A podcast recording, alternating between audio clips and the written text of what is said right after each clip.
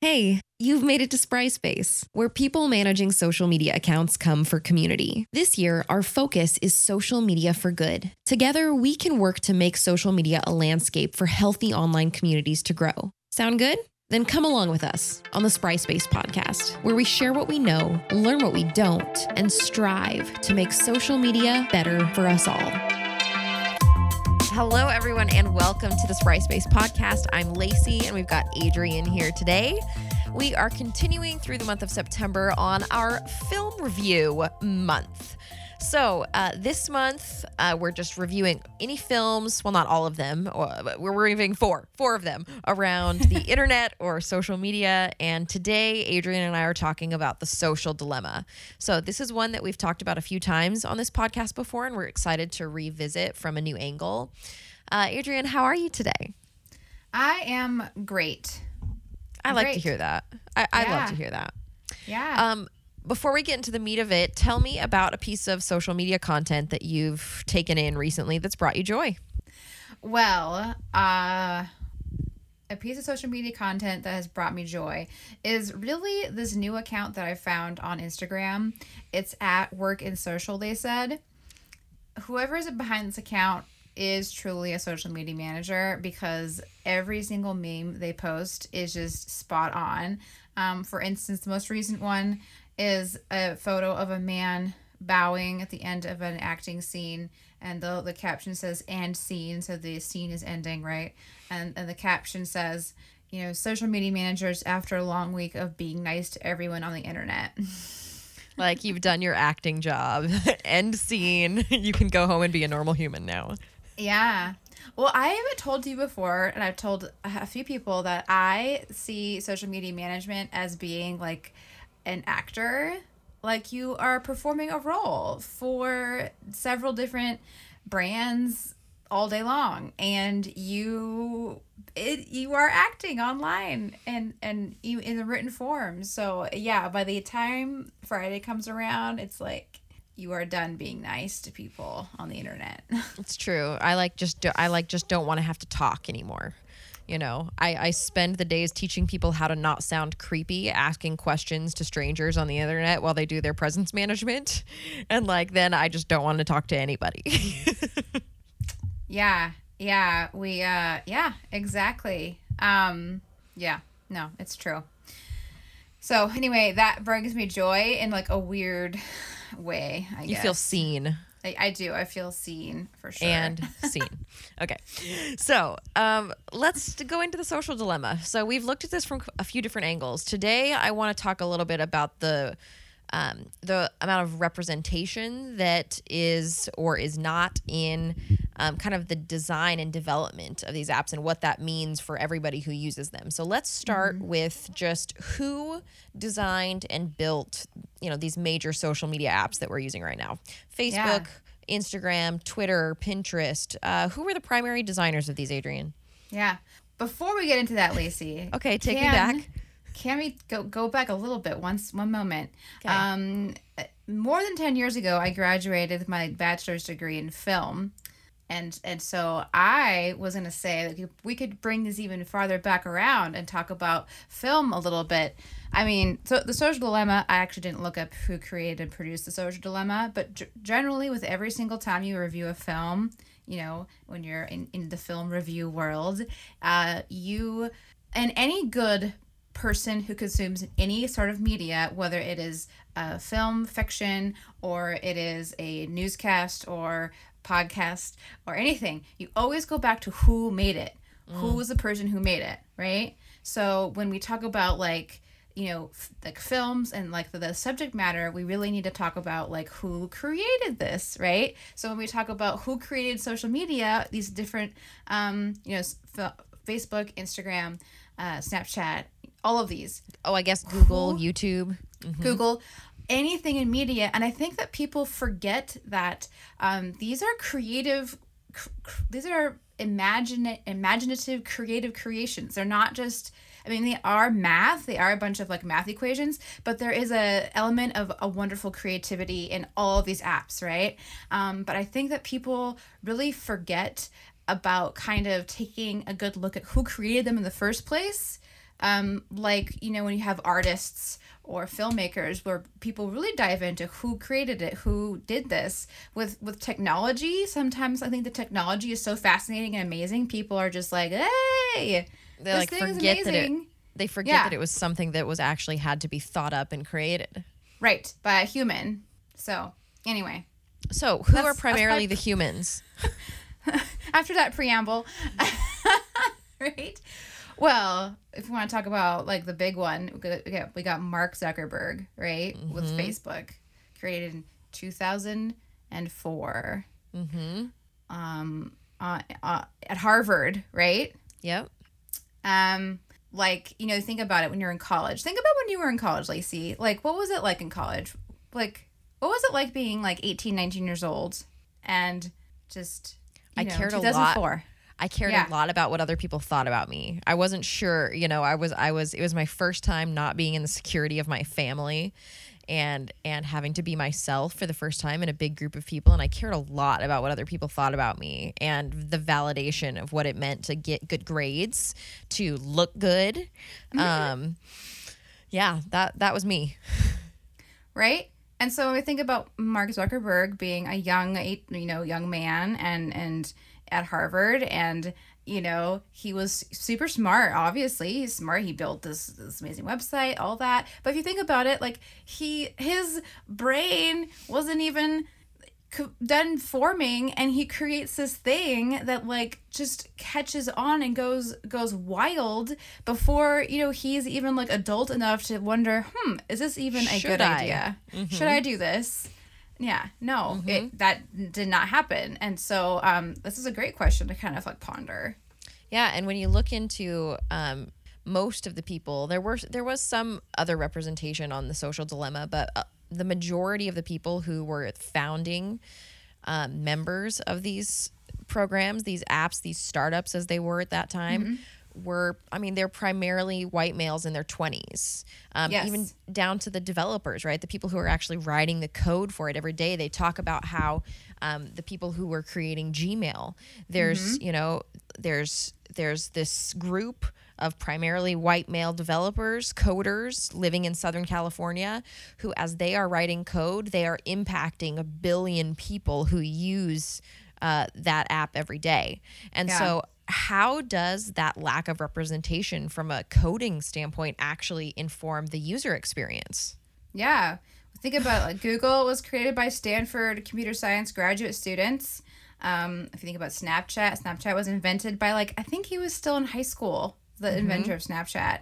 Um, I can't remember Instagram's founder, but it was bought by by Facebook. Yeah, it's a very young white male privileged group. Uh, you know, and, and and if you think about it, you know, everybody has computers now. Everyone, you know, if you wanted to create um, you wanted to code on the internet, you you need to have certain things. You need to have a certain um, have you need to have money to pay for a computer. You know, like like it's it is the wonderful thing about the internet is the the bar is, is rather low for entry. Like you can go to the library and and be on be on the internet on the library, but like let's be real, let's be honest. Like the people who were building all of these building everything in the early stages were already leaps and bounds ahead of many of their you know people that are the same age. In regards Um, to privilege, in regards to privilege. Um you know i mean it, you and i went to, both went to college. We have a, a certain level of privilege privilege as well. Like I, when i grew up i knew i was going to go to college. I knew i knew that i would have there's a certain path in life for me. And and so when you are constantly in a bubble of people that are always like you or always thinking like you you never you just think that, that the world is like that right?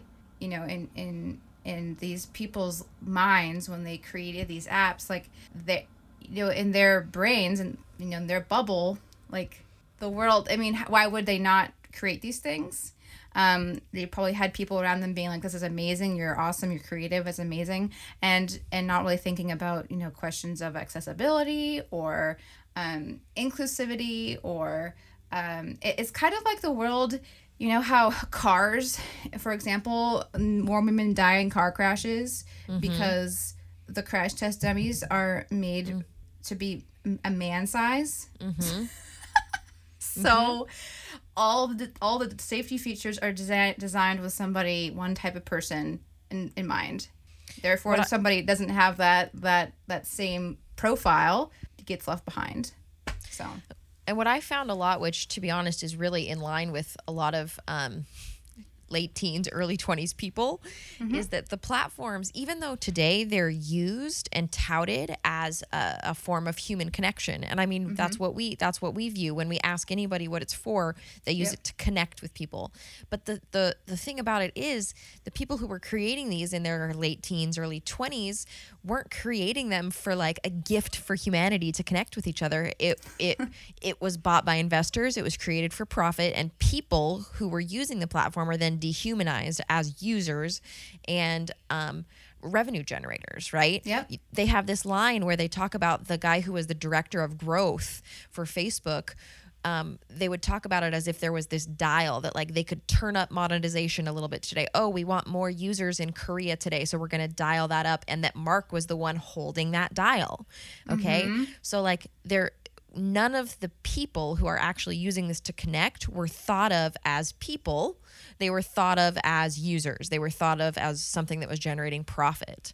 Um, yeah. No, I mean in that kind of uh it's almost like you know this this thing is cre- has been created by some by people who uh you know aren't completely like spiritually mat- developed or mature, you know? Like yeah, we we are all numbers to them.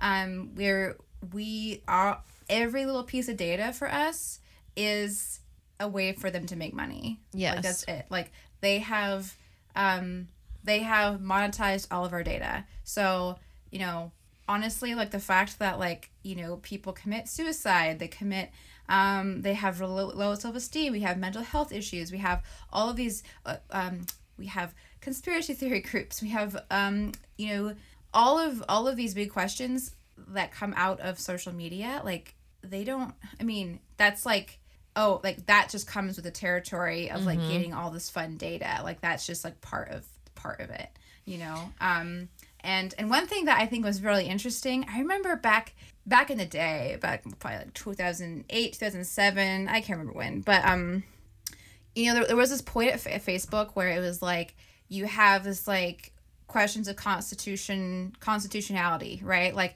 facebook could go in and decide to um, shut down certain um, types of communication certain certain types of expression. They do that now. They've always done that. But they could have been a lot more had a lot more stronger stance on certain Right. behaviors right? But then you have like you know the first amendment freedom of speech. You have all of these uh, legal like constitutional questions involved um and it almost was kind of like a point where it was like they could have just been like you know what? This has been a fun activity. We're just we're just gonna stop. Mm-hmm. but this is this is like this is you know we're going to start getting into this like of us being the police for this information. And we're going to basically decide that you know this we, we're, we're not um, liable for anything that you all do on here. Um, and so they kind of created this this uh, environment where you know our they they didn't have to um, police anything. Um, but there was kind of this moment where i remember i do remember it happening where they were just like well you know they had to make a choice whether to keep on going or to to stop or like you know make it not as profitable. So- Right. And, you know, as we talk about this in some of our social media for good forums, I've seen a couple times in the chat section of people who are attending, other social media managers, write in the question, which I'm going to pose to you now, which is if this is true, you know, we're using this as a form of human connection. There's so much complication in it, um, and it, it wasn't made uh, with humans really in mind.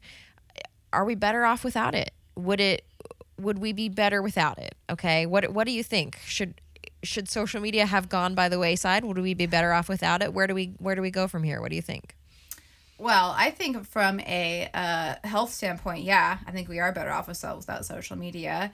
The the uh, aggravating part is that you can't like you can't you can't uninvent it. It's here. It, you cannot uninvent it Un- uninvent it. Uh, a quick little story. My husband and I were driving up in the mountains this weekend uh, in the Pacific Northwest here.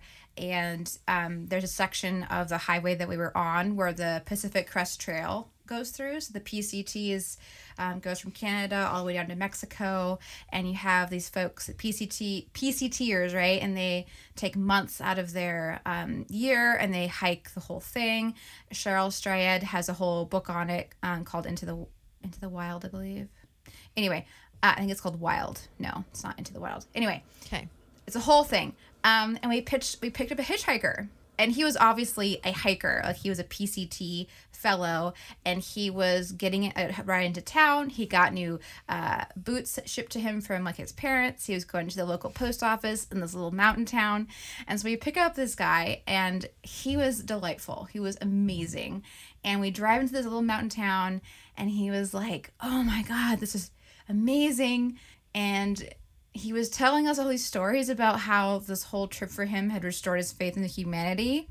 And part of me wonders after talking to him was that he he had to be present every single day, like being out on, on the trail. You have to be present. You don't have hours of scrolling and comparing yourself and thinking about what you're going to buy and and thinking about like your future, like worrying about your 5-year plan. Like you don't do that at all. When you're backpacking, you're literally in the moment, right?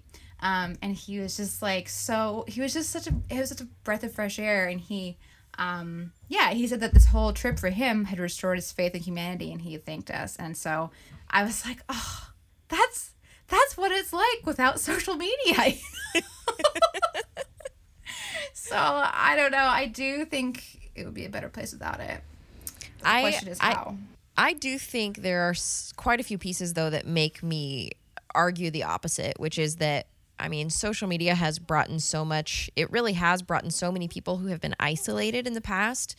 You know, people in domestic violence situations, people who um, are in other countries that don't have access to um, community or information around their health and whatnot, and has brought that information to them and a sense of community to people who haven't had it. And so I would argue that that I would rather social media stay. I would just rather it be different, right? So Yeah. and and that leaves us with where there are a couple options, right?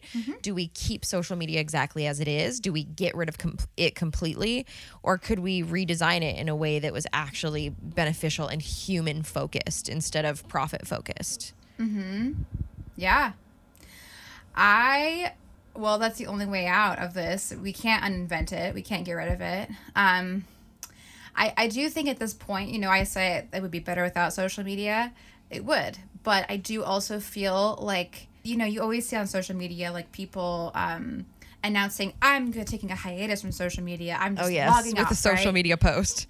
yes with the social media post like if you want me i will you know i will only log in once a week now and like announcing their new social media like habits for the world to see which is fine i mean sometimes you need to have new habits that's fine um but but i do think that there's a certain level of privilege that comes with that too like you are privileged enough like you have a job that doesn't rely on social media. Like you have a secure um you don't have to watch the news every single day. You don't have you're not a you know person of color. You're not a um, marginalized person. You are um, not at war. There's certain things where you're like you are privileged enough that you're just like i am not going to be here. I'm not going to show up as like a potential leader within the space right you're just gonna like leave and then come back which is fine. You have to like protect your mental health. Like you have to do that. But i do think that there is obviously you need to be on there and come off but it's kind of a responsibility too. Like i, I kind of feel like we need um responsible adults to come into the room and like kind of help lead the way because right now it's a trash mess Yeah, you can, you know, if you have the privilege to just wash your hands of it and and walk away, that that is a privilege. Um, if you are marginalized, this is a space where you're creating forward mo- momentum for the causes that are bringing you closer to equality. totally Mm-hmm. Mm-hmm. So how do we, you know, from users, we only have so much we can do, right? So we can show up like you're saying as digital leaders and we can you know, take in information and we can try to help the people who we know and love to not be uh be hit with misinformation. We can talk about causes that are important and not just pumpkin spice latte season. Um, you know, but I think it takes something from a programmer and coding standpoint that would actually make a difference here, like more better representation in these businesses. Would you agree? Oh, yeah. I mean, think about it. Like Google goes to college campuses like, you know, UC campuses, they go to UW campuses. They go directly to very good schools. They go directly to those four-year colleges. They recruit co- computer science kids r- directly out of those um, schools. And so people who are already privileged enough to go have a university education, which a four-year university in America right now, you know, we all know it's um, very expensive. Uh, and so you, you you basically have this pipeline of people who you know obviously are super smart and that's awesome. And i know they worked super hard to get there but they don't have any other it, it's like th- that that is the only pool of people they're getting. Like like predominantly people from higher education they go straight into their pipeline for programmers and developers. And i believe i know that that that, that we can do better. The amount of knowledge and brilliance of of the young people of america like like from all backgrounds from all high schools and schools they could easily easily learn how to um, learn simple developer coding programming be on ux teams be on research teams. Um, i mean instagram already makes a ton of money off of in- young instagram influencers. You know selling stuff but like why do they have like people like building it that are you know come from various backgrounds? They they need to have diverse a diverse uh, workforce. And the thing about that is like that doesn't like diversity equity and inclusion all of those efforts that they do that can seem performative like for me are performative until you actually can say oh our entire workforce represents like the country which is very diverse. Like i just i don't know I, it's just like for for me and just like you have to find young talent not from specific places that are just kind of like you know the the the cream of the crop because like the cream of the crop have been there they're there for certain reasons like you know. Yeah. And then also just being so mindful of who's in leadership positions, right? Who are all Yeah. of these directors of uh, of departments that are making the decisions that trickle down there. You know, it, Yeah. it doesn't matter if the people that are just doing what they're told. Well, it does matter, but it matters as well to make sure that people who are in these higher director type positions are also much more reflective of the actual user base, the community that this business is built around and uses and stands upon the back of. Exactly. Not only do we need developers and uh, you know the people that are building the thing to be diverse, uh, we also need to understand that like you know technology surrounds us. It really does. I mean, we have um, we have the you know uh, the Internet of Things is what they call it, right? They have the um, smart thermostats. You have everyone. Everyone has a little camera on their door, right? Everybody. We don't need to put cameras like you know how people were like worried about like uh, Orwell or whatever, Big Brother watching you, and they're gonna come and watch you. We've already put them in our house voluntarily. Like it's already there. There's like all of these very uh, interesting parts of technology that are like ingrained into our life and like now how do we kind of get extricate out of that the, the the thing that i think is lost and hasn't i think that they try like at the end now the last couple of years that they- they've tried to like patch it up. But like philosophically and ethically do they have like a head philosopher or a person who is like ethics uh, director?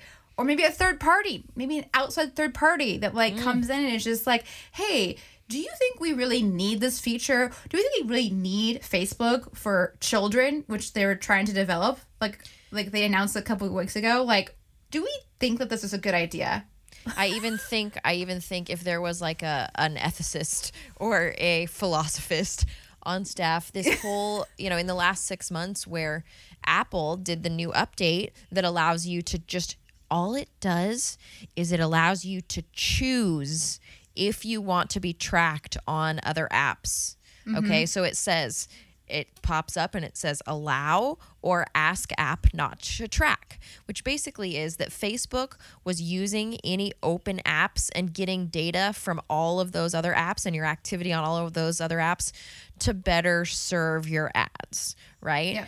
And so they're so terrified. There was this huge six month campaign against Apple about how this was going to negatively impact small businesses who focus on the advertising of Facebook. And it's like, you are so, uh, you've pushed yourself so into a corner that if you don't get this exorbitant amount of data from people, um, you're so scared of people having choice. Like, make a product that people will choose to push that button. Don't Right. don't do this whole smear campaign against Apple for giving people the option to choose. How does that make sense philosophically? Yeah. Yeah. That No, makes me very mad. I say no to all of them. I mean, I don't know what Yeah. other people do, but like I'm Yeah. happy I'm happy with getting some ads that could be less perhaps less relevant to me Right. um Oh, and yeah. choosing which apps I'm giving my data through. Yeah. Well, I don't know if they've gotten around this, but years ago, you know how when you have an app, you download an app and then it says, you know, log in with your email or log in with Facebook. You, you can like use the the same login kind of token of like Facebook or Google or whatever. If you use like the Facebook token, I mean, that just gives them even more data for you. So like um so like every single app you know if you if you have like let's say 20 apps on your phone that you use all the time. That could be potentially 20 different portals into your life that facebook has access to for like 20 different things like you know shopping. Maybe you have a fitness tracker. Maybe you have um, and not only is like the fitness tracker company tracking your data but also facebook is tracking your data. And also like google is tracking your data. So it's just like and at a certain point, like they're gonna get it. Like that's the thing, though. At a certain point, they're gonna get it. They're going to get it anyway because all of us are trying to keep up with like what they're doing, and they have a they have squadrons, like I'm saying, squadrons of people, the developers coming in that like all they do is like try to figure out how to like And I th- get I your think stuff. I think maybe one of the most frustrating things for me as we're talking about this is it is such a colonial mindset. It's like mm-hmm. how do we take over as much as possible and profit as much as possible off other people? And from a philosophical standpoint, the the human beings we know in our hearts that our job is to serve and love and connect. And mm-hmm. so I don't know what it is that that creates this colonial mindset overall where where people are trying to control and squeeze other people for their mm-hmm. benefit. yep. You don't know what that is? I don't. I don't because it's not. I mean, I was gonna say it's not in me, but I'm sure that there are lots of ways that it is, and I'm just you know not as aware of it. Um, But the fact that I Mm-hmm. Asked the question, I think, is a difference. Yeah. Well, I mean, it's it is. I mean, it's just capitalism, straight up. But uh, but I think that uh, there's this fascinating book um, that I'm reading called the. Uh, oh gosh, now I, now I'm blanking on the the name of it. But basically, it talks about how uh, data, our online data, is like a whole new, basically, uh, wild west of of capitalism, where there, you know, it's like an un unending well of wealth as long as you can pick those data points. Um, and the amount of data that all of these companies have on us is is astounding. I mean, even if like even if you have a flip phone these days, even if you have a flip phone and you're you're not like connected to the internet like as like a, a Facebook user, let's say, um again how many times have you been on someone else's like ring light or um not ring but um the uh Nest. nest yes the nest if you are a, a delivery driver if you are um, have ever been in a public like you know walmart or um, just any public space like how many and and the ability to recognize faces even if you don't have an account on facebook facebook probably knows that you exist Well, because they've already bought all of the credit card data. And Uh-huh. so, so you know, they know w- what people purchase. They know when Yep. people purchase things, um, from where people purchase things, and as soon as you create account, then they can they can tie those things together. But you're totally right. Yep. Also, I mean, Facebook can triangulate, like, you know, let's say you and I had a friend who did not have Facebook at all, but we both had their number in our phones. So Facebook now knows we have, you know, Jane, um, Jane Smith, you know, Lacey and Adrian have Jane Smith, and her phone number is this number.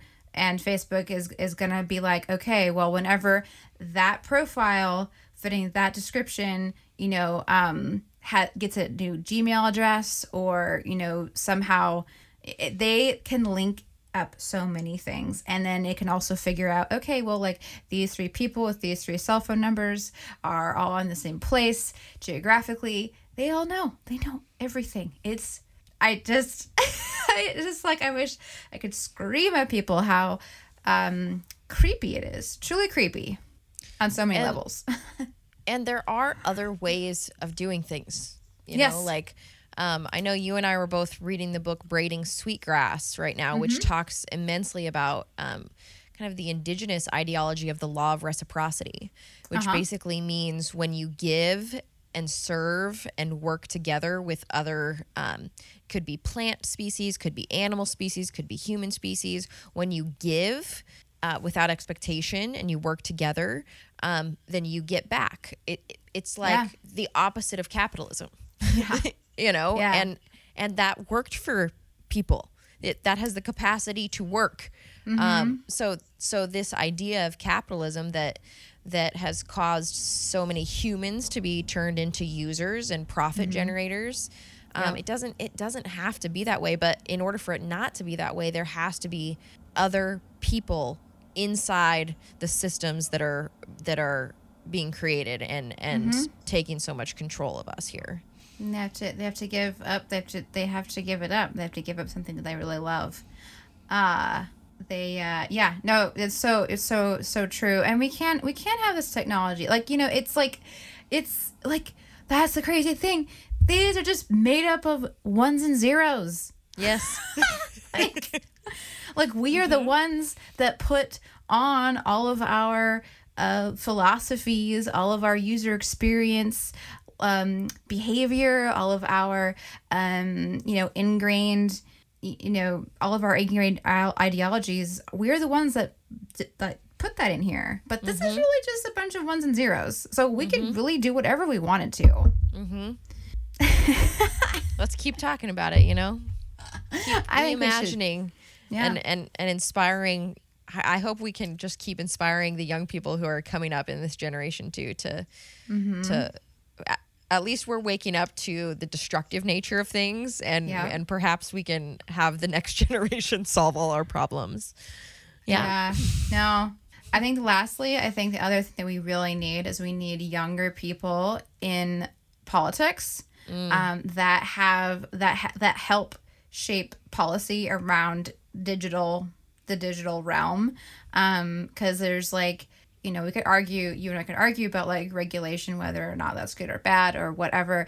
But i will say that there are people right now who are making decisions and policies on the digital world that haven't They don't understand no it. they have no like i mean how could they? I mean you and i barely know and we're literally this is all we do for work. So it's like i i think that's why it, it scares me so much is that there is this like um these kind of these like these uh what the high castles of like of of people that control so much and we don't really even comprehend it. And then we have other people that are trying to like maybe do something good and um or or or bring some um some egalitarianism to it. But um um anyway i just think that there should be a better representation all around. Um for that but especially for digital reasons like that would be great if there were some uh millennials Yeah, that were helping to shape policy I agree. That's all bring I think. more bring more technical understanding into legislature. That'd be great for everything because I mean honestly politicians don't know very much about a lot of things that they rule on, but that's just my opinion. I'll just Well, I feel like we talked around all the issues as much as we possibly could. you We know, I don't know if we really make movement on anything in what we're saying, but you know, at least we've talked around the issues. And also, we did not really specifically talk about the film, uh, The Social Dilemma, but this was a great tangent to go off of, inspired by The Social Dilemma. And we did start with a framework of like talking about like all of this stuff as who who the creators are. Yeah, and if you want to hear more about the the actual Netflix special, The Social Dilemma, you know, we have a couple other podcasts that we talk about it. So if you're looking at Spry Space podcast on whatever your um, podcast uh, place is, you can search The Social Dilemma in our episodes and find some of these as well. So I want to close out with our last question, which is uh, How are you doing with social media? If our focus is social media for good and we're trying to move all sorts of different issues forward, it doesn't help much unless we're kind of moving our personal issues forward too. So, how you doing with social media right now? I'm doing really well. Uh, I recently have moved to a new living situation. Uh, my husband and I are building a house, but it's not finished yet. So right now we're living with family, and it's a little bit chaotic. And so I've really leaned into the things I've learned. I think during the COVID times, I've really kind of really created some new routines for myself and tried to, to take care of myself mentally and that really means um, i have you know your priorities of things that you need to do. And right now my prior I'm, I'm figuring out my routines for my priorities. And i just realized the other day i'm like man i haven't really been on social media that much because i'm with my family a lot more and which is amazing. Um, but i'm also like taking care of other things like you know my pets and my exercise and um, making good meals and all that. So it, it takes a little bit longer because we're getting into a new routine but that also means that it's less social media time. And i realized that that, that was pretty good You've done such a good job. You've been such a good example to everybody at Spry, I think. You know, when we started coming up with what some of these good positive mental health boundaries were for social media, you've implemented them and kept them for going on a year now. And that's been huge. It's been it's been huge. You've been a good example to to me too. So thank you. Aw, well, thanks, Lacey. I think it really hit home when my eyes started just get super tired, and I'm just like, man, I'm in my 30s. Like, I can't keep on. My, my eyeballs cannot do this. I need to. Something needs to happen because I like my eyes. I like them. They're pretty awesome. The, the philosophist and ethicist in your head was like, I think something should change. Yes. we can't go on the way we're going on. So, Well, if you enjoyed Yep. this and you want to keep talking about it with us, you can find us in Spry Space, uh, which is our Facebook group. yep. Um, you can follow us on any of our social channels at Think Spry. Um, you could just like meditate for 10 minutes and like, um, you know, the answers of the world might come to you. yeah, we want um, to know what you think. You can also check out, we just launched a course called Social Media on Purpose, which one of the big things that bring good mental health is just making sure that we're doing our social media job on purpose. We're not Right. flopping around wondering what is and is going to be successful. Right. And this this can help you a lot. So, Yeah. Adrian, thank you so much for your time and for chatting with me for a while. And Yeah. uh, thank you, those of you who are listening. And we hope that you are using social media for good and that you will keep learning. Talk to Keep you on going. Bye. This Spry Space podcast is brought to you by Spry Social Media Marketing, Digital Marketing Agility. Edited by Chad Hinman and executive produced by Lacey Fott.